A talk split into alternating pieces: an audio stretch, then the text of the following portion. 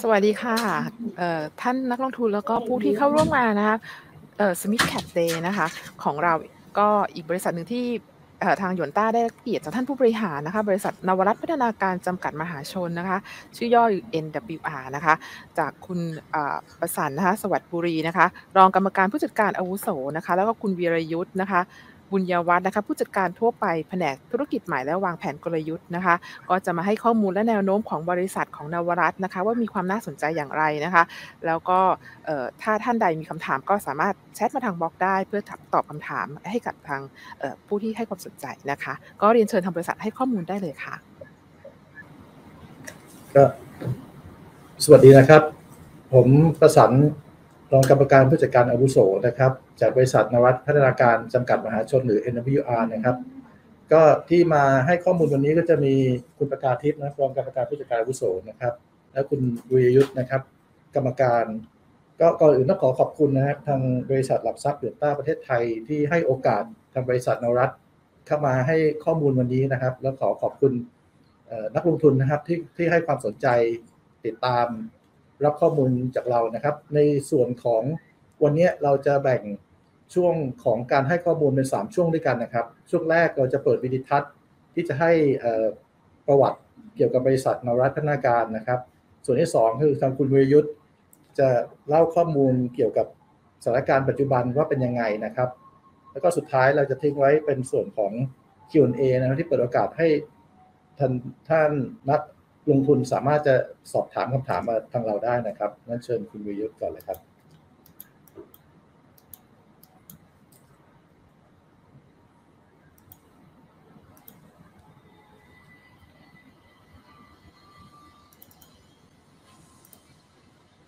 จากความฝันของวิศวกรท่านหนึ่ง กับความรักในงานก่อสร้าง สู่จุดเริ่มต้นในการประกอบธุรกิจรับเหมาก่อสร้างภายชื่อ บริษัทนวรัตน์พัฒนาการจำกัดในปี 2519 โดยคุณมานะกานสุขด้วยความฝันที่ไม่เคยหยุดนิ่ง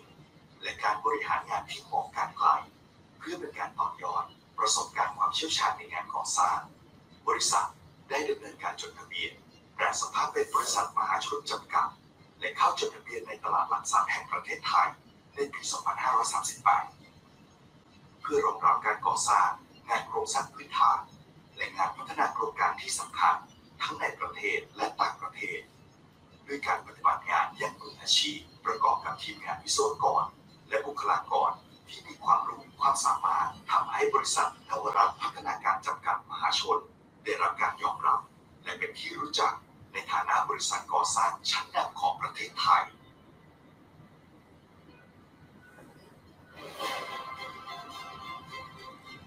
ตลอดระยะเวลาเกือบครึ่งศตวรรษที่บริษัทมุ่งมั่นสู่ความก้าวหน้าในด้านงานวิศวกรรมและการก่อสร้าง การมีส่วนร่วมพัฒนาระบบโครงสร้างพื้นฐานของประเทศ และโครงการต่างๆ ในภาคเอกชน รวมมากกว่า 500 โครงการของบริษัทรวมทั้งการพัฒนาบุคลากรให้เพิ่มพูนความรู้และความสามารถในด้านวิศวกรรมการก่อสร้างในหลากหลายโครงการจากรุ่นสู่รุ่นสานต่อความฝันและเจตนารมณ์ ดยสะท้อนความเป็นตัวตน และเอกลักษณ์ของบริษัท ให้มีความเชี่ยวชาญงานเฉพาะด้านไม่ว่าจะเป็นโครงการประเภทงานอุตสาหกรรมและโรงไฟฟ้า งานโรงบำบัดน้ำเสีย งานคมนาคมทางบกและทางราง งานท่าเรือและงานในทะเล งานอาคารทุกประเภท งานเขื่อนและการเก็บกักน้ำขนาดใหญ่ การขยาย การในธุรกิจการผลิตคอนกรีตและเหล็กแปรรูปประกอบกับเทคโนโลยีที่ทันสมัย และระบบบริหารงานที่ได้มาตรฐานและมีคุณภาพ เพื่อสนับสนุนโครงการก่อสร้างต่างๆรวมทั้งจำหน่ายให้แก่ลูกค้าภายนอก อีกทั้งยังขยายสู่ธุรกิจบริหารจัดการระบบบำบัดน้ำเสีย ที่บริษัทมีความเชี่ยวชาญ และธุรกิจพัฒนาอสังหาริมทรัพย์ด้วยศักยภาพ และความสามารถในการดำเนินงานเพื่อรองรับความต้องการ และสนับสนุนการเจริญเติบโตของประเทศในอนาคต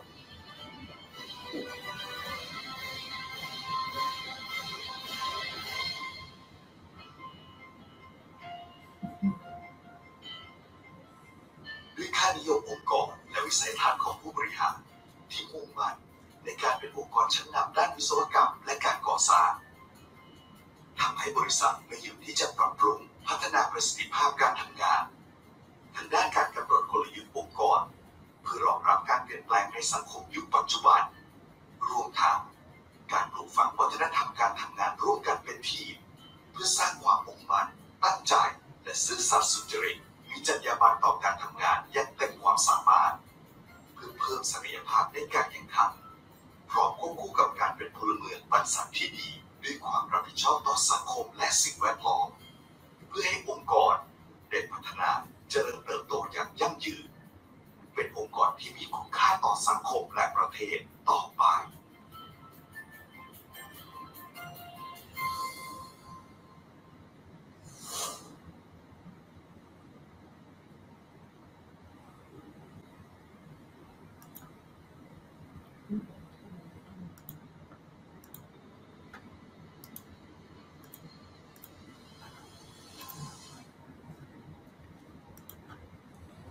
ครับก็ในส่วนต่อไปนะครับทางคุณวิรยุทธ์ก็จะให้ข้อมูลเกี่ยวกับบริษัทในช่วงปัจจุบันนี้นะครับ ครับผมก็ในลำดับต่อไปนะครับ ก็ขออนุญาตนำเสนอในส่วนของงานที่อยู่ระหว่างดำเนินการนะครับครับในส่วนของงานที่อยู่ระหว่างดำเนินการนะครับ ผมก็งานแรกนะครับ ผมก็จะเป็นงานรันเวย์แท็กซี่เวย์นะครับท่าอากาศยานสุวรรณภูมินะครับ ส่วนงานต่อมานะครับ ผมก็จะเป็นงานก่อสร้างทางเลี่ยงเมืองฉะเชิงเซาด้านใต้นะครับ ต่อมานะครับ ผมก็จะเป็นงานทางขับคู่ขนานนะครับ และระบบไฟของท่าอากาศยานนานาชาติจังหวัดกระบี่นะครับ ต่อมานะครับ ผมก็จะเป็นงานโรงไฟฟ้าบีกรินนะครับ ที่นิคมแหลมฉบัง และนิคมอมตะนครจังหวัดชลบุรีนะครับ ต่อมาเป็นภาพในส่วนของงานระบบทางขับคู่ขนานนะครับท่าอากาศยานแม่ฟ้าหลวงจังหวัดเชียงราย แล้วก็งานอุโมงค์ทางเดินเชื่อม MRT นะครับของโครงการวันแบงคอกนะครับ ต่อมานะครับผมก็จะเป็นงานรถไฟความเร็วสูงไทยจีนนะครับ ช่วงกรุงเทพหนองคายนะครับ งานก่อสร้างโรงอาหารสัตว์นะครับ จังหวัดสระบุรีนะครับ งานป้องกันระบบน้ำท่วมนะครับ อ้อมใหญ่จังหวัดนครปฐมนะครับ แล้วก็งานป้องกันระบบน้ำท่วมชุมชนกระทุ่มล้มนะครับ จังหวัดนครปฐมครับ งานรถไฟฟ้าสีชมพูตะวันออกนะครับ งานระบบไฟใต้ดินนะครับรถไฟฟ้าสายสีชมพูครับ แล้วก็งานอุโมงค์ทางเดินลอดถนนหน้าพระลานนะครับ รวมถึงงานก่อสร้างมีท่าเรือแหลมฉบังนะครับ จังหวัดชลบุรี terminal D นะครับ แล้วก็งานรถไฟฟ้าสายสีม่วงช่วงเตาปูนลาดบุรณะนะครับ ในส่วนต่อไปนะครับ ก็ขออนุญาตนำเสนอในส่วนของผลการดำเนินงานในไตรมาสที่2นะครับสำหรับผลการดำเนินงานงวด 6 เดือนนะครับ บริษัทมีรายได้รวมอยู่ที่ 6,591 ล้านบาทนะครับ เพิ่มขึ้น 19%เมื่อเทียบกับงวดเดียวกันของปีที่ผ่านมานะครับ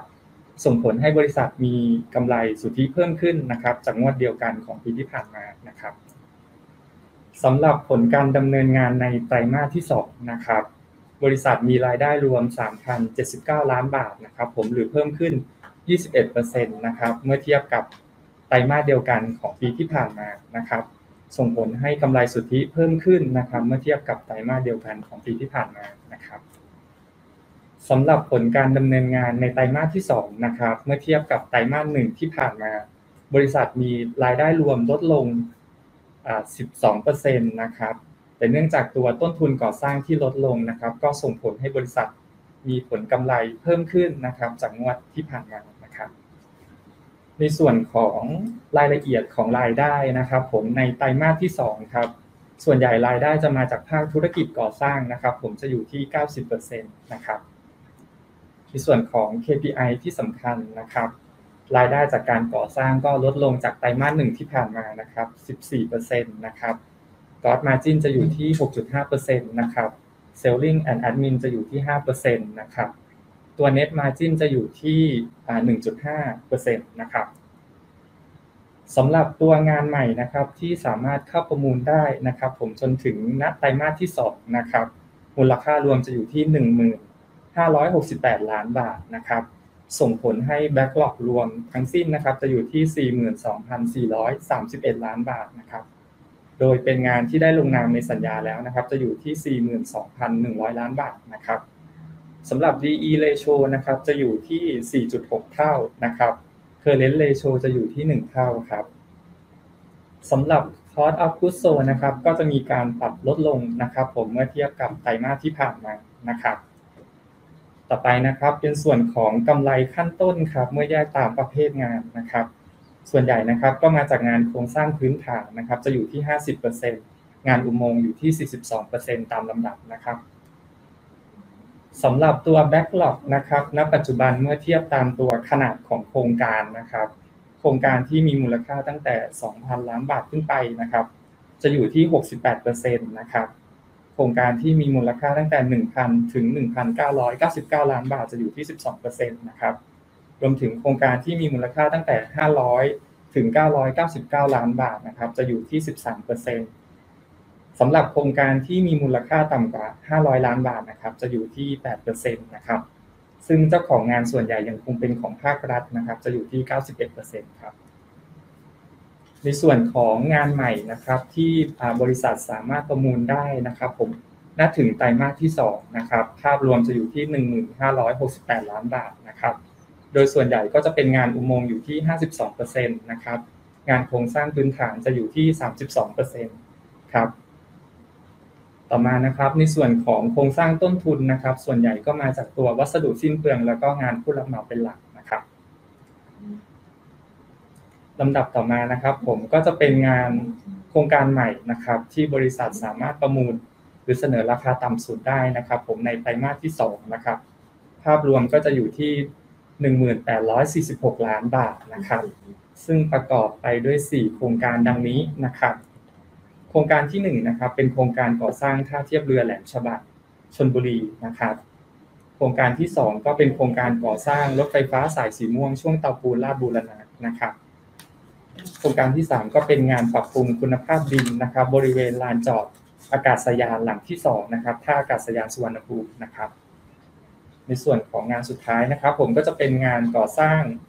ป้องกันระบบน้ำท่วมนะครับ ชุมชนไร่ขิง จังหวัดนครปฐมระยะที่3นะครับ ในส่วนต่อมานะครับ ผมก็จะเป็นเรื่องของภาพรวมอุตสาหกรรมก่อสร้างนะครับ ในปี 2565 นะครับ ภาพรวมการก่อสร้างก็มีแนวโน้มนะครับ ที่จะขยายตัวเพิ่มขึ้นอยู่ที่ 4%นะครับ ซึ่งส่วนใหญ่ก็มาจากโครงการเมกะโปรเจกต์ของภาครัฐนะครับ รวมถึงของโครงการภาคเอกชนที่เริ่มมีการขยายตัวเล็กน้อยนะครับ แล้วก็สำหรับภาพรวมในอีก 3 ปีข้างหน้านะครับ ของอุตสาหกรรมก่อสร้างครับ ก็คาดว่าจะขยายตัวเฉลี่ยปีละ4%นะครับ ซึ่งส่วนใหญ่ก็จะมาจากโครงสร้างพื้นฐานใหม่ๆ ของทางภาครัฐนะครับรวมถึงโครงการที่อยู่แล้วก็อสังหาริมทรัพย์ของภาคเอกชนที่จะเริ่มฟื้นตัวขึ้นนะครับ สำหรับการลงทุนในส่วนของโครงการเมกะโปรเจกต์ต่างๆนะครับ ในเรื่องของระบบรางก็เป็นการลงทุนในการพัฒนารถไฟฟ้าขนส่งมวลชนในกรุงเทพและปริมณฑลนะครับ ซึ่งอยู่ระหว่างการก่อสร้างรวมถึงศึกษารูปแบบการลงทุนนะครับสำหรับตัวรถไฟทางคู่นะครับ ก็อยู่ระหว่างการก่อสร้างในระยะที่1ครับแล้วก็เริ่มผลักดันให้มีระยะที่2นะครับ ในส่วนของรถไฟความเร็วสูงนะครับ ไทยจีนก็อยู่ระหว่างกำลังก่อสร้างนะครับ ระยะที่1นะครับส่วนระยะที่ 2 และระยะที่ 3 ก็อยู่ระหว่างศึกษาและออกแบบนะครับ ต่อมานะครับผมในส่วนของรถไฟความเร็วสูง เชื่อมสามสนามบินนะครับ ก็อยู่ระหว่างแก้ไขสัญญาร่วมทุนนะครับ รวมถึงการส่งมอบพื้นที่นะครับ ขณะเดียวกันนะครับ ในส่วนของท่าเรือแหลมฉบังครับ ก็อยู่ระหว่างดำเนินการนะครับ รวมไปถึงท่าอากาศยานนะครับ ก็อยู่ระหว่างการก่อสร้างขยายอาคารผู้โดยสารนะครับ ด้านทิศตะวันออกของท่าอากาศยานสุวรรณภูมินะครับ รวมถึงการพัฒนาท่าอากาศยานภูเก็ตนะครับ ต่อมานะครับผมเป็นในส่วนของการตลาดธุรกิจก่อสร้างนะครับ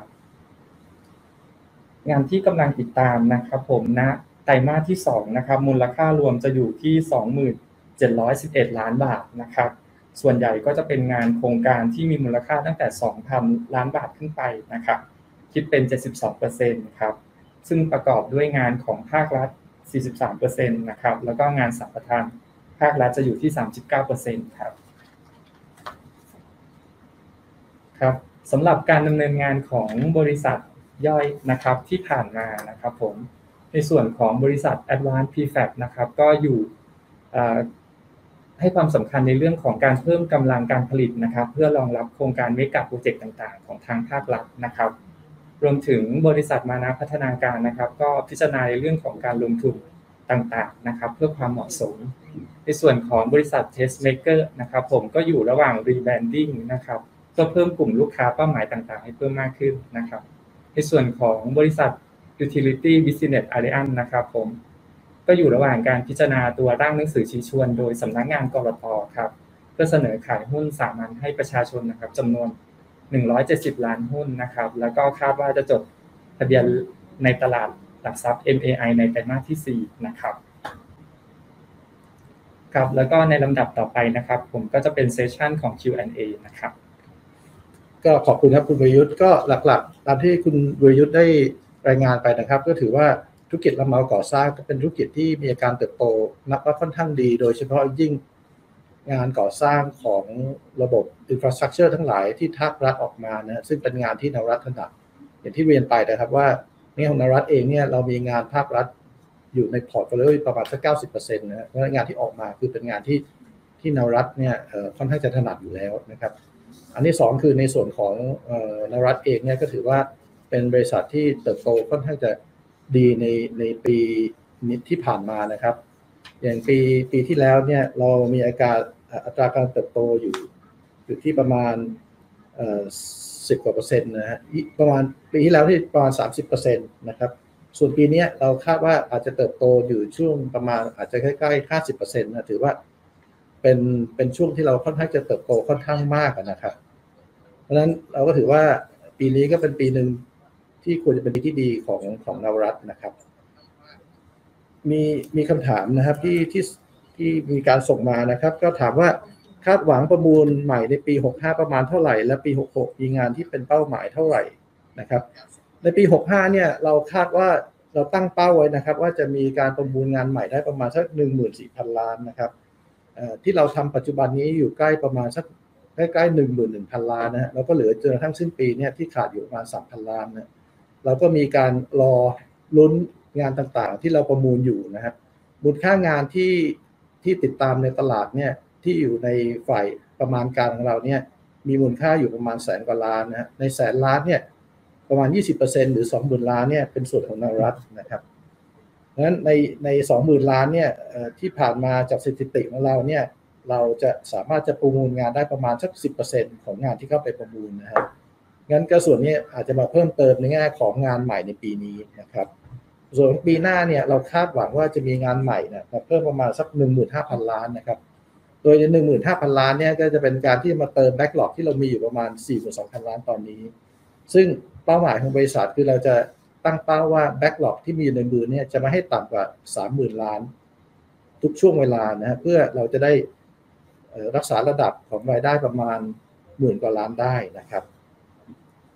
มีคำถามคำถามเพิ่มเติมมานะครับ ถามว่าแนวโน้มงานในมือจะเพิ่มขึ้น จะมีโอกาสได้มากที่สุดในระดับใดเต็มที่ในการทำงานนะครับ ก็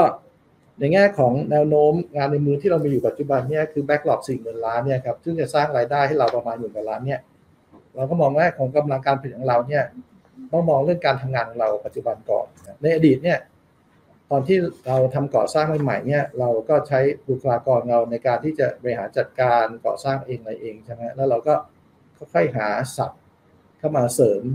ศักยภาพในการทำงานนะทำให้ณปัจจุบันเนี่ยเรามีสับคอนแทคเตอร์ที่อยู่ในมือที่ช่วยงานเราเนี่ยจำนวนพอสมควรทำให้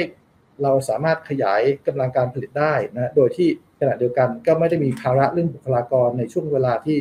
การอาจจะน้อยลงนะครับ เพราะฉะนั้นตรงนี้ทำให้ นวรัฐเนี่ยมีอาการเติบโตที่สูงมากในช่วงที่ผ่านมานะในการที่ในการบริหารจัดการในการใช้ศัพท์นะครับและนอกจากนั้นเนี่ยทางนรัฐเองเนี่ยก็มีการทำงานโดยที่เราทำงานร่วมกับพันธมิตรนะไม่ว่าจะเป็นพันธมิตรทั้งบริษัทไทยและบริษัทต่างประเทศ ที่เข้าไปร่วมกันประมูลงานนะฮะในลักษณะงานที่ว่าเป็นลักษณะ collaboration นะฮะทำให้เราสามารถทำงานที่พอทำด้วยกันแล้วเนี่ยสามารถจะคุริฟายและได้งานชนิดใหม่ๆนะฮะ ทำให้สร้างรายได้ให้เราได้มากขึ้นจากในอดีต ถ้าดูจากในแง่ของ backlog ที่มีอยู่ปัจจุบันเนี่ยเกือบครึ่งหนึ่งนะฮะจะเป็นงานที่เราจอยเมเจอร์กับบริษัทอื่นและครึ่งหนึ่งจะเป็นงานที่นรัฐทำเอง เพราะฉะนั้นเนี่ยตรงนี้มันจะเปิดโอกาสให้รัฐเนี่ยมีโอกาสเติบโตในแง่ของรายได้ได้พอสมควรเลยครับมีคำถามส่งมานะครับ ถามว่าผลกระทบจากแรงค่าแรงขั้นต่ำและงานที่ขาดแคลนมีผลต่อบริษัทอย่างไร และมีวิธีแก้ปัญหาที่คาดว่าจะเกิดขึ้นได้อย่างไร เนื่องจากอนาคตจะมีปริมาณงานที่เพิ่มขึ้นนะครับคือค่าแรงนะครับสำหรับบริษัทรับเหมาก่อสร้างนี่ก็เป็นเป็นต้นทุนพื้นฐานนะฮะของบริษัทรับเหมาทุก ๆ บริษัทสำหรับบริษัทนรัฐเองเนี่ยต้นทุนค่าแรงจะตกอยู่ประมาณสามสิบเปอร์เซ็นของต้นทุนทั้งหมดนะครับ เพราะฉะนั้นเนี่ยการที่มีการปรับค่าแรงเนี่ยก็จะมีผลกระทบในต้นทุนของบริษัทโดยตรง แต่ว่า ในช่วงที่ผ่านมาที่มีการปรับค่าแรงขั้นต่ำนะซึ่งมีการปรับเพียงเล็กน้อยเนี่ยนะครับ ก็ทำให้ผลกระทบเรื่องต้นทุนเราก็ไม่ได้มีมากนักนะครับเพราะตรงนี้ยังอยู่อยู่ในระดับที่เรายังพอรับได้นะครับ นอกจากนั้นบริษัทเราเองเนี่ยก็เป็นบริษัทที่ทำงานราชการเป็นส่วนใหญ่ใช่ไหมก็จะมีค่าเคเพราะฉะนั้นค่าแรงที่สูงขึ้นเนี่ยที่ที่ไปทำให้ต้นทุนวัตถุดิบสูงขึ้นเนี่ย ก็สามารถจะเปิดโอกาสให้เราเนี่ยสามารถเรียกว่าได้รับเงินคืนในทางต้นทุนที่สูงขึ้นได้นะผ่านลักษณะค่าเคนะครับ เพราะฉะนั้นสุดท้ายแล้วเนี่ยเราก็บอกว่าณปัจจุบันเนี่ยเรื่องต้นทุนของค่าแรงเนี่ยก็ยังเป็นอะไรที่ที่ยังบริหารจัดการได้อยู่นะครับมีคำถามถามมาว่าแนวโน้มหนึ่งถึงสามปีข้างหน้าคาดว่า ภาพของอุตสาหกรรมจะเป็นอย่างไรจากปริมาณงานที่เพิ่มขึ้นงานก่อสร้างขนาดใหญ่เริ่มเห็นมากขึ้น ตามที่เรามองในภาพธุรกิจละหมาก่อสร้างจากวันนี้ถึงอีกสามปีข้างหน้า คือเรามองว่าประเทศไทยเป็นประเทศที่กำลังเติบโตนะฮะในเรื่องของทั้งเศรษฐกิจนะในเรื่องของการงานก่อสร้างระบบ infrastructure ทั้งหลายเนี่ยก็ต้องมีการก่อสร้างอย่างต่อเนื่องนะฮะอย่างที่ผ่านมาเราเห็นได้เลยว่า ไม่ว่าจะเป็นรัฐบาลชุดไหนนะฮะพอเข้ามาบริหารประเทศ ก็จะมีการลงทุนในแง่ของงาน infrastructure นะและทำให้บริษัทเราเองเนี่ยมีโอกาสได้รับอานิสงส์ หลายช่วงที่ผ่านมา เราเชื่อว่าก็เป็นนโยบายของประเทศนะครับ ในการนี้ต้องลงทุนระบบ infrastructure แล้วต่อไปนะครับ แต่เรามองว่าเทรนด์ของธุรกิจรับเหมาก่อสร้างอนาคตอาจจะมีการเปลี่ยนไปบ้าง เนื่องจากว่าณปัจจุบันเนี่ยเราจะเห็นว่า PPP เนี่ยเริ่มจะมีมีบทบาทมากขึ้นในอุตสาหกรรมก่อสร้างและการลงทุนในประเทศไทยนะครับแล้วเราก็เชื่อว่าในปีหน้าและปีต่อ ๆ ไปเรื่อง PPP นี่จะมีมามากขึ้นนะ ในส่วนของรัฐเองเนี่ยเนื่องจากเราเนี่ยได้มีการทำงานกับพันธมิตรที่ผ่านมาอย่างที่เรียนไปแล้วว่าประมาณครึ่งหนึ่งของของที่เราทำเนี่ยเราทำจอยเวเจอร์กับบริษัทอื่น เราเองก็มีการพูดคุยกับบริษัทอื่น ๆ ในการที่จะพิจารณาเรื่องการทำงานก่อสร้างแล้วรวมถึงการลงทุนเป็น PPP ด้วยนะก็จะเปิดโอกาสให้นารัฐเนี่ยสามารถทำงานประเภทประเภทขนาดใหญ่ ๆ ได้นะครับงั้นแนวโน้มที่เราคิดว่าอาจจะมีการเปลี่ยนแปลงในเรื่องของ ของธุรกิจละหมาก่อสร้างก็คือการที่มี PPP มาคัดมามากขึ้นนะครับ เราเชื่อว่าอุตสาหกรรมก่อสร้างก็ยังยังคงโตอย่างต่อเนื่องนะครับ มีคำถามถามมาว่าขอมุมมองธุรกิจอสังหาริมทรัพย์ precast ในช่วงหนึ่งสองปีข้างหน้านะฮะอย่างที่เราทราบกันดีนะครับ ในแง่ของงานก่อสร้างที่ผ่านมาเนี่ยเรามีการขาดแคลนเรื่องบุคลากร ทางงานแรงงานนะครับ เรื่องงานก่อสร้างบ้างนะฮะโดยเฉพาะงานฝีมือทำให้ที่เราเห็นเทรนด์ของตลาดอสังหาริมทรัพย์เรื่องการก่อสร้างก็จะมีการเปลี่ยนการก่อสร้างจากลักษณะ conventional ที่การก่ออิฐาปูนมาใช้เป็น precast มากขึ้น เราเชื่อว่าเทรนด์แบบนี้คงมีมีต่อไปในอนาคตนะครับ โดยเฉพาะยิ่งงานลักษณะเป็นโครงการคอนโดมิเนียม ซึ่งเป็นโครงการขนาดใหญ่เนี่ยการใช้ precast เนี่ยประหยัดต้นทุนในเรื่องของเวลานะฮะแล้วก็แรงงานได้เยอะนั้นเราเชื่อว่าในเรื่องของ โครงการที่เป็นโครงการแนวตั้งเนี่ย precast เนี่ยจะมีบทบาทมากขึ้นไปอีกนะครับแล้วส่วนแนวราบเนี่ยเราก็มองว่าเนื่องเนื่องจากว่าการที่มีตลาดที่ค่อนข้างจะขาดแรงงานฝีมือนะครับทำให้การงาน precast สำหรับบ้านเดี่ยวเนี่ยก็คงมีมากขึ้นเช่นกันนะครับ โดยเฉพาะยิ่งงานบ้านที่ลักษณะเป็นมูลค่า ตามหน่อยนะครับ เพราะว่าเป็นงานที่แมสแล้วก็ต้องควบคุมต้นทุน ส่วนงานที่เป็นลักษณะบ้านที่ลักษณะไฮเอ็นหน่อยเป็นลักษณะลักชัวรี่พวกนี้เราก็เชื่อว่างาน precast เนี่ยอาจจะมีส่วนประกอบบางส่วน เช่นพวกเสาคานอะไรพวกนี้ครับแต่แต่ว่างานผนังงาน finishing เนี่ยก็น่ายังยังเป็นลักษณะเป็น convention อยู่นะก็เป็นการก่ออิฐฉาบปูนครับ แต่เราเชื่อว่า precast เองก็เป็นธุรกิจอะไรที่ที่นารัฐเองเราก็ทำอยู่แล้วนะครับ ประมาณ เกือบเกือบสิบเปอร์เซ็นต์เนี่ยเราก็เป็นรายได้จากธุรกิจ precast จากโรงงานนะครับนั้นเราก็มองว่า precast เนี่ยก็มีโอกาสเติบโตในไม่เพียงแต่ทางด้านอสังหาอย่างเดียว ในด้านของอตลาดโรงงานนะฮะหรือว่าลานจอดรถเนี่ยก็เป็นโอกาสที่จะเติบโตได้มากนะฮะเราก็มี Product ที่บริษัทในเครือที่เรียกว่า Advanced Prefab ที่เราได้รายงานไปเบื้องต้นเมื่อกี้ ก็ทำลักษณะเป็นงาน precast สำหรับอาคารใหญ่นะไม่ว่าจะเป็นลานจอดรถ หรือ warehouse หรือโรงงานต่างๆ ซึ่งจะช่วยประหยัดทั้งเวลานะแล้วก็ความรวดเร็วรวมถึงต้นทุนด้วยนะฮะก็ถือว่าเป็นตลาดที่มีการเติบโตค่อนข้างสูงครับอาจจะตามที่ได้เห็นได้ว่าจากงบผลประกอบการของ Advanced Prefab เองเนี่ยในปีนี้ก็ คาดว่าจะมีรายได้ประมาณพันกว่าล้านนะซึ่งซึ่งจะสูงที่สุดจากช่วงที่ผ่านมาด้วยระบบ Precast ของเรานะครับ มีคำถามเพิ่มเติมมานะครับ ถามว่าผลประกอบประกอบการที่ดีขึ้น และเริ่มมีกำไรบริษัทคิดว่าจะรักษาระดับของ Margin ได้ต่อเนื่องหรือไม่ และขอสัดส่วนของ Margin ที่มีต่ำกว่า 5%นะครับ คือณปัจจุบันเนี่ยเราอยู่เรามีระดับ gross margin อยู่ช่วงประมาณ 5-6%นะครับ ก็ถือว่า อยู่ช่วงที่ค่อนค่อนข้างจะขยับดีขึ้น ก็ต้องยอมรับในช่วงอดีตที่ผ่านมาเนี่ยการแข่งขันการก่อสร้างเนี่ยค่อนข้างสูงทำให้นวรัฐเองบางครั้งก็มีความจำเป็นนะที่ต้องเข้าไปประมูลงาน ที่มีมูลค่าค่อนข้างต่ำไม่ไม่เขาไปขอประทานโทษครับที่มีมาจิ้นอาจจะต่ำบ้างนะฮะทำให้ถัวเฉลี่ยมาจิ้นของของงานที่มีมาจิ้นต่ำหน่อยเนี่ยก็ยังมีเหลือลงเหลืออยู่บ้างทำให้มาจิ้นเราบางครั้งเนี่ยไม่ได้สูงมากนะ แต่งานที่เราประมูลในช่วงหลังเนี่ยครับจะเป็นงานที่มีมาจิ้นค่อนข้างดีนะครับเพราะฉะนั้นทำให้เราคาดหวังว่า gross margin ของบริษัทเนี่ยจะค่อยๆ ขยับขึ้นนะที่อยู่ช่วงระหว่าง 5-6%ในช่วงที่มันใกล้ใกล้ 6%มากขึ้นนะอาจอยู่ช่วงประมาณสัก 5.5 อะไรประมาณนั้นนะครับ ส่วนงานที่มี margin ต่ำกว่า 5%ก็อย่างที่เรียนไปแล้วนะครับว่าณปัจจุบันเนี่ยงานประเภท ที่เราได้รับมาก่อนหน้านี้ที่ก่อนหน้านี้ที่ margin ไม่ค่อยสูงนักก็เริ่มหมดไป ก็จะมีบางส่วนจะหมดภายในสิ้นปีนี้นะส่วนที่เหลือจะจะหมดภายในปีหน้านะครับเราถามว่าแนวโน้มผลประกอบประกอบการในปี 2565 และปี 2566 สำหรับรายได้มาจินนะฮะเราคาดว่าก็ทั้งปีปี 65 เราก็คิดว่ามาจินน่าอยู่ช่วงประมาณ 5-6%นะครับ ในปี 66 ก็ยังอยู่ใน 5-6%อยู่แต่ว่าจะมีการปรับปรุงในเรื่องของเอ่อ margin gross margin ที่คาดว่าจะดีขึ้นนะครับครับก็นี่คือในส่วนของคำถามที่ที่ได้รับมานะฮะอ๋อมีมีมีคำถามเพิ่มเติมมาครับ เขียนว่ามีความกังวลอ่าอ๋อมีมีคำถามเพิ่มเติมเขียนว่ามีแผนการลดหนี้ยังไงนะครับ คือในส่วนของนรัฐเองเนี่ย เรามีเอ่อ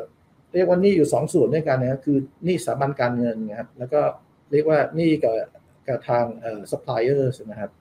คืออย่างเป็นโดยธรรมชาตินะครับจะบริษัทเอ่อรับเหมาก่อสร้างที่กำลังโตอยู่เนี่ยในการที่ที่จะต้องเติบโต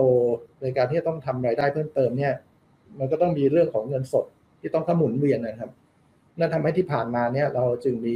จะมีความจำเป็นที่ต้องไปกู้เงินธนาคารเพื่อมาใช้เป็นเป็น working capital นะครับ แล้วก็ แล้วก็ทำให้การทำงานเราเนี่ยก็ก็ต้องต้องมีการกู้เงินเข้ามาใช้นะครับและนอกจากนั้นเนี่ยในช่วงที่บริษัทโตอยู่ในแง่ของ working process ก็จะสูงสูงขึ้นตามไปด้วย แต่ในช่วงที่ผ่านมาเนี่ยเราก็มีการติดตามในงานในการที่จะเรียกเก็บเงินนะพยายามที่จะลดในแง่ของ working process ให้น้อยลง เพื่อให้เงินสดเนี่ยกลับมาหมุนในบริษัทเพิ่มเติมได้นะเพราะฉะนั้นแผนการเราคือพยายามติดตามนะฮะในเรื่องของ working process ให้ให้กลับมาเป็นเงินสดให้เร็วที่สุด แล้วส่วนเรื่องของเงินทุนเงินหมุนเวียนที่จะต้องใช้ในอนาคต เราก็มีการพิจารณาอย่างต่อเนื่องนะในการที่จะเพิ่มในแง่ของเงินสดเข้ามา ไม่ว่าจะเป็นการออกเอ่อเป็นการเงินกู้ธนาคารนะฮะการออกเอ่อลักษณะเป็นหุ้นกู้นะครับหรือการเพิ่มทุนคือเราไม่ได้บอกว่าวันนี้เราจะทำด้วยวิธีไหน แต่ว่าทุกวิธีเนี่ยเราอยู่ในช่วงการพิจารณาหมด มีคำถามเพิ่มเติมว่ามีมีความกังวลหรือมองปัจจัยเสี่ยงของบริษัทในเรื่องใดบ้างนะครับ จริงๆนะในเรื่องของอปัจจัยเสี่ยงเนี่ยที่เรามองหลักๆเนี่ยก็มีอยู่สองสองอย่างด้วยกันนะครับ ก็คือหนึ่งคือต้นทุน ต้นทุนก่อสร้างคืออะไรบ้าง คือวัตถุดิบนะวัตถุดิบของเราที่เรามีความกังวลอยู่บ้างคือวัตถุดิบที่เป็นเหล็ก ที่ราคาค่อนข้าจะแปรปรวนนะในช่วงที่ผ่านมาบางครั้งเนี่ย ตอนที่เราประมูลงานไปเนี่ยบางทีค่าเหล็กอยู่ที่ประมาณสิบบาทปลายๆนะพอทำงานไปทำงานมากระโดดไปเกิด กลายเป็นยี่สิบยี่สิบปลายๆนะแล้วตอนนี้ก็ขยับลดลงมาเหลือประมาณ 21 บาทนะเหล็กเส้นนะครับ ก็คือพูดง่ายว่าต้นทุนของเหล็กเนี่ยมีการแปรปรวนค่อนข้างสูงนะแต่ว่าเราก็มันแต่ว่ามันก็เป็นพื้นฐานนะของบริษัทละมาก่อสร้างอย่างเราที่ต้องต้องคาดคะเนอยู่แล้วแหละว่า วัตถุดิบต้องมีการเปลี่ยนแปลงนะฮะราคา เพราะฉะนั้นเราเองก็มีวิธีบริหารจัดการเรื่องของต้นทุนของเหล็กของอะไรพวกนี้นะครับ และขณะเดียวกันเนี่ยเราเองก็งานก่อสร้างที่เราทำเนี่ยระยะเวลาก่อสร้างก็มีตั้งแต่ 18 เดือนจนถึง 48 เดือนนะฮะเพราะฉะนั้นหมายความว่าวัตถุดิบเนี่ยในช่วงระยะเวลาที่เราก่อสร้างก็จะมีขึ้นและมีลง นั้นเราจะมอง snapshot อย่างเดียวว่า ช่วงนี้เหล็กแพงไม่ได้นั้นปีหน้าเหล็กอาจจะลงถ้าไม่ถัวเฉลี่ยเนี่ยให้อยู่ในลักษณะบัตเจ็ตที่เราตั้งเอาไว้ นอกจากนั้นงานที่เราทำส่วนใหญ่ 90%เป็นงานราชการนะฮะถ้าต้นทุนของวัตถุดิบสูงขึ้นแบบนี้เราก็จะได้รับชดเชยในเรื่องของค่าเคนะครับ ส่วนเรื่องค่าต้นทุนอื่นๆที่ที่เป็นปัจจัยสำคัญสำหรับบริษัทน้ำมันก่อสร้างเหมือนกันคือเรื่องราคาน้ำมันนะว่าราคาน้ำมันโลกก็มีการปรับตัวขึ้นนะฮะขณะเดียวกันเนี่ยรัฐบาลก็ยังพยุงราคาดีเซลอยู่ที่ 35 บาททำให้ราคาต้นทุนน้ำมัน ดีเซลณปัจจุบันเนี่ยก็ยังไม่ได้มีผลกระทบกับเรามากนะนะครับ ส่วนปัจจัยของต้นทุนอีกอย่างคือเรื่องค่าแรงนะครับ อย่างที่เราได้ทราบทราบกันว่ามีการปรับค่าแรงเพิ่มขึ้นไปบ้าง แต่ขณะเดียวกันอย่างที่เรียนไปแล้วนะครับต้นทุนของค่าแรงอยู่ที่ประมาณ 30%เพราะฉะนั้นต้นทุนตรงนี้ยังไม่ขยับมากนะแต่ถ้าขยับไปค่าแรงเป็น 400 450 บาทอะไรเงี้ยอันนั้นอาจจะเริ่มมีผลกระทบเกิดต้นทุนเราที่เป็นนัยยะบ้างนะฮะแต่ว่าขณะเดียวกันอะผลกระทบ ของต้นทุนที่เรามีอะโดยทั่วไปเราก็จะบวกเพิ่มขึ้นไปในต้นทุนที่เราเข้าไปประมูลงานในงานใหม่ๆแต่อาจจะมีผลกระทบกับงานเดิมๆที่เรามีอยู่บ้างนะที่เราอาจจะวางต้นต้นทุนไว้ที่ค่าแรงงานเดิมที่300กว่าบาท แต่ว่าในแง่ของต้นทุนค่าแรงเราอย่างเดียวที่มีผลกระทบเงินสามสิบเปอร์เซ็นต์นะแต่ส่วนเรื่องวัตถุดิบทั้งหลายที่มันเพิ่มขึ้น มันก็จะทอนในเรื่องของค่าเคที่เราได้รับชดเชยนะครับ แล้วก็อีกอย่างที่เรามีความกังวลอยู่บ้างในเรื่องต้นทุนซึ่งไม่เกี่ยวข้องโดยตรงกับก่อสร้างคือดอกเบี้ยนะดอกเบี้ยปัจจุบันในช่วงขาขึ้นนะแล้วก็บอกว่าต้นทุนดอกเบี้ยเนี่ยก็จะมีผลกับทางบริษัทได้นะครับก็พอเราทราบถึงเรื่องว่าต้นทุนเรื่องดอกเบี้ยที่มีมากขึ้น เราอาจจะต้องปรับเรื่องต้นทุนในการประมูลงานในอนาคตต่อไปนะครับแล้วก็ส่วนส่วนที่เรากังวลเรื่องที่สองคือเรื่อง อุตสาหกรรมก่อสร้างเองนะแต่ว่าเป็นความกังวลระยะสั้น เพราะว่าเรื่องการเมืองก็มีผลกระทบนะในเรื่องของความเสถียรของรัฐบาล พอมีรัฐบาลที่มั่นคงเสถียรโครงการต่างๆก็ออกมานะในช่วงไหนที่รัฐบาลมีการเปลี่ยนเปลี่ยนรัฐบาลก็จะมีช่วงช่องว่างทำให้งานใหม่ ๆ งานโครงสร้างใหญ่ๆเนี่ยอาจจะไม่ออกมาในช่วงนั้นนะอันนี้ความเสี่ยงระดับหนึ่งก็เราก็จะมีความเสี่ยงแบบนี้เป็นช่วงๆนะฮะแต่ว่ายังไงก็แล้วแต่ ในเรื่องของนรัฐเองเนี่ยเรามีแบ็กหลอกอยู่ประมาณ42,000 ล้านเนี่ยทำให้ในช่วงถึงแม้งานใหม่ที่ออกมาไม่เยอะมากนัก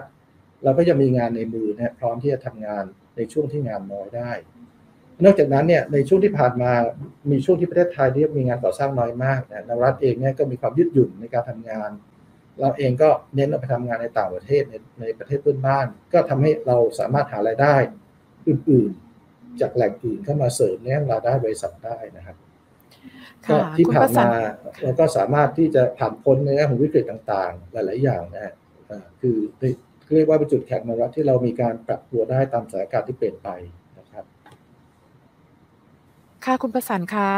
วิดีมีคำถามจากในแชทบ็อกนะคะ ถามเรื่องของสัดส่วนงานที่ทำสัญญาแล้วเนี่ยนะครับ จากผู้ที่เข้าชมนะครับผมถามแนวโน้มรายได้แล้วก็กำไรในปี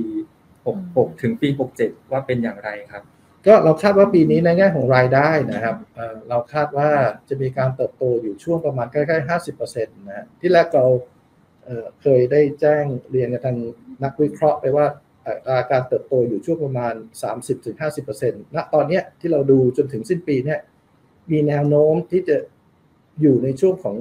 ใกล้ๆ 50%มากกว่า 30%นะฮะก็ถือว่าปีนี้จะเป็นปีที่มีรายได้เติบโตค่อนข้างเยอะ เพราะว่าเรานอกจากบริษัทที่ทำธุรกิจ ในเรื่องของรับมาก่อสร้างเรายังมีรายได้จากบริษัทในเครือ Pacific ครับซึ่งถือว่าโตมากเช่นกันในปีนี้นะครับและส่วนเรื่องกำไรเนี่ย gross margin เราก็เรามองไว้อยู่ช่วงประมาณสักใกล้ๆ 5-6%นะฮะ ส่วน net margin น่ะเราน่าจะว่ามีความเป็นไปได้ว่าอาจจะอยู่ในช่วง 1.5%บวกลบนั้นเราเชื่อว่าปีนี้น่าจะเป็นปีที่ที่มีกำไร ดีกว่าปีที่ผ่านมานะครับ ครับ แล้วก็ คำถามและส่วนในปี 66 นะครับ ในปี 66 เราเราคาดว่ารายได้การเติบโตน่าอยู่ช่วงประมาณ 15-20%นะฮะในของ gross margin และ net margin เนี่ยจะขยับดีขึ้นกว่าปีนี้ครับ แล้วก็คำคำถามข้อต่อมานะครับผมอ่าสาเหตุที่ขาดทุนในช่วง 2-3 ปีที่ผ่านมาเป็นเพราะเหตุใดครับโอ้ ในช่วง 2-3 ปีที่ผ่านมาที่ก็ยอมรับว่าโอ้โหประเทศไทยนะเราบริษัทรับเหมาก่อสร้างที่ผ่านอะไรกันมาเยอะมากนะเราทุกคนนะผ่านมาเยอะมากวิกฤตต่างๆนะ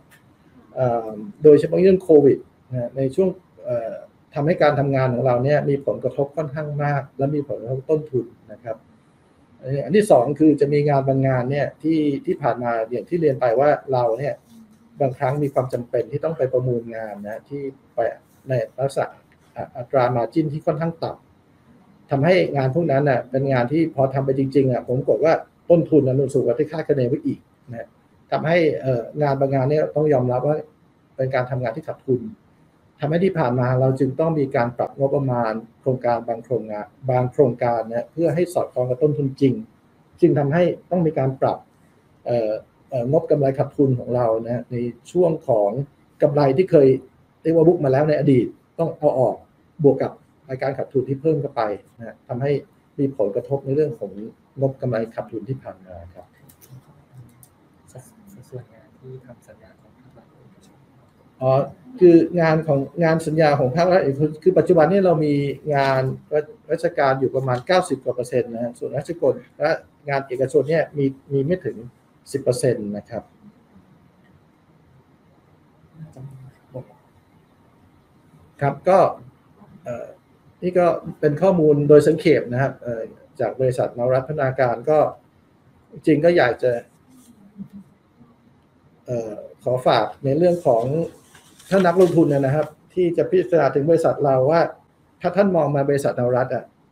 ท่านคิดว่าท่านควรจะจดจำอะไรเกี่ยวกับบริษัทนวรัตน์พัฒนาการนะครับ คือผมว่าอันดับหนึ่งเนี่ยเราเป็นบริษัทรับเหมาก่อสร้างขนาดกลางนะครับ ที่มีมา ที่อยู่อันดับประมาณ 4 อันดับ 5 ที่อยู่ในตลาดหลักทรัพย์เนี่ยที่มีศักยภาพในการทำงานได้หลากหลายนะในหลากหลายนี่คืองานลักษณะ infrastructure ขนาดใหญ่และงาน infrastructure ขนาดใหญ่ที่ผ่านมาที่ที่เราทำมีอะไรบ้างก็คือมีตั้งแต่นะเอ่อโรงบำบัดน้ำเสียท่าเรือโรงไฟฟ้านะฮะเอ่อเอ่อ LNG terminal คืองาน infrastructure ขนาดใหญ่เนี่ย คือเราทำได้เกือบหมดนะนั่นทำให้ เราเนี่ยสามารถที่จะเข้าไปแข่งขันร่วมงานกับงานขนาดใหญ่ที่ออกมาในประเทศ ได้ได้หลาย ๆ ประเภทนะครับและนอกจากนั้นเนี่ยเรายังมีความยืดหยุ่นในการทำงานในอดีตที่ผ่านมาเนี่ยเรามีการเข้าไปทำงานชนิดใหม่ ๆ ที่เราไม่เคยทำมาก่อน เราได้ประสบผลสำเร็จที่ดีอย่างเช่นงานอุโมงค์เราเรียกว่าเป็นบริษัทแรก ๆ ที่ทำงานอุโมงค์ในประเทศไทยนะครับ แล้วก็งานลงบัตรน้ำเสียอย่างเงี้ยซึ่งเรามีทำงานไปทั้งออกแบบก่อสร้างและ operate นะครับทำให้เรามีความยืดหยุ่นในการทำงานพอสมควรทำให้เราสามารถจะปรับตัวได้ตามตลาดนะที่ว่ามีงานประเภทไหนออกมา แล้วก็สามารถจะไปทำงานประเภทนั้นได้นะอันที่สองคือเรามีความยืดหยุ่นนะฮะคือเราสามารถ collaborate กับบริษัทรับเหมาก่อสร้างอื่นๆได้นะไม่ว่าจะเป็นบริษัทไทยหรือบริษัทต่างประเทศ อย่างที่เรียนไปแล้วประมาณครึ่งหนึ่งของงานก่อสร้างที่เรามีปัจจุบันคือเราทำกับบริษัทอื่นด้วยกันนะครับ และนอกจากทำงานกับบริษัทต่างประเทศที่ทำในประเทศไทยแล้ว เราก็มีการพูดคุยและมีโอกาสที่ไปทำงานร่วมกันในประเทศเพื่อนบ้านด้วยนะครับและอย่างที่สามคือว่าในช่วง 50 ปีของการก่อตั้งบริษัทนวัตพัฒนาการที่ผ่านมาเนี่ยเราเรียกว่า มีการสะสมในทรัพยากรไม่ว่าเป็นทรัพยากรบุคคลนะเรื่องของ knowledge ของการงานก่อสร้างต่างๆนะทำให้เราเนี่ยสามารถที่จะเติบโตไปในธุรกิจอย่างอย่างมั่นคงได้นะไม่ว่าจะเป็นการขยายทำธุรกิจอื่น ไม่ว่าจะเป็นอสังหาริมทรัพย์ หรือธุรกิจอาหาร ซึ่งเป็นธุรกิจที่เป็นเป็นน้องใหม่ที่เรียกว่าเติบโตค่อนข้างดีมากนะครับสำหรับเรา เราก็เชื่อว่าในแง่ของบุคลากรของเรานะที่วัฒนธรรมองค์กรที่เรามีเนี่ยจะเปิดโอกาสที่เราสามารถ เติบโตไปธุรกิจอื่นๆได้อีกด้วยนะครับ และแล้วนะแล้วสุดท้ายนะที่อยากจะฝากไว้เกี่ยวกับบริษัทเรานะก็คือว่าเราเป็นบริษัทที่เน้นเรื่องเรื่องไอทีและเทคโนโลยีนะปัจจุบันเนี่ยไอทีเนี่ยเป็นส่วนสำคัญของการบริหารงานของเรานะฮะ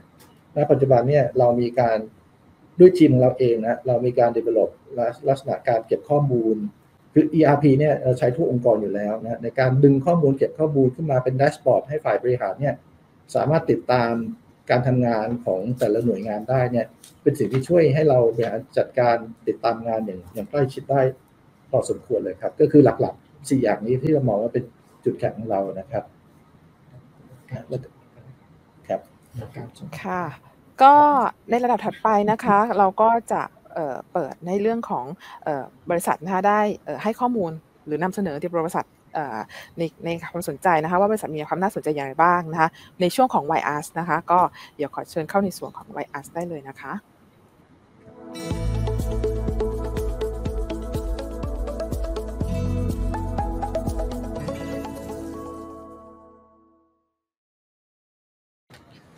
ก็ขอบคุณครับ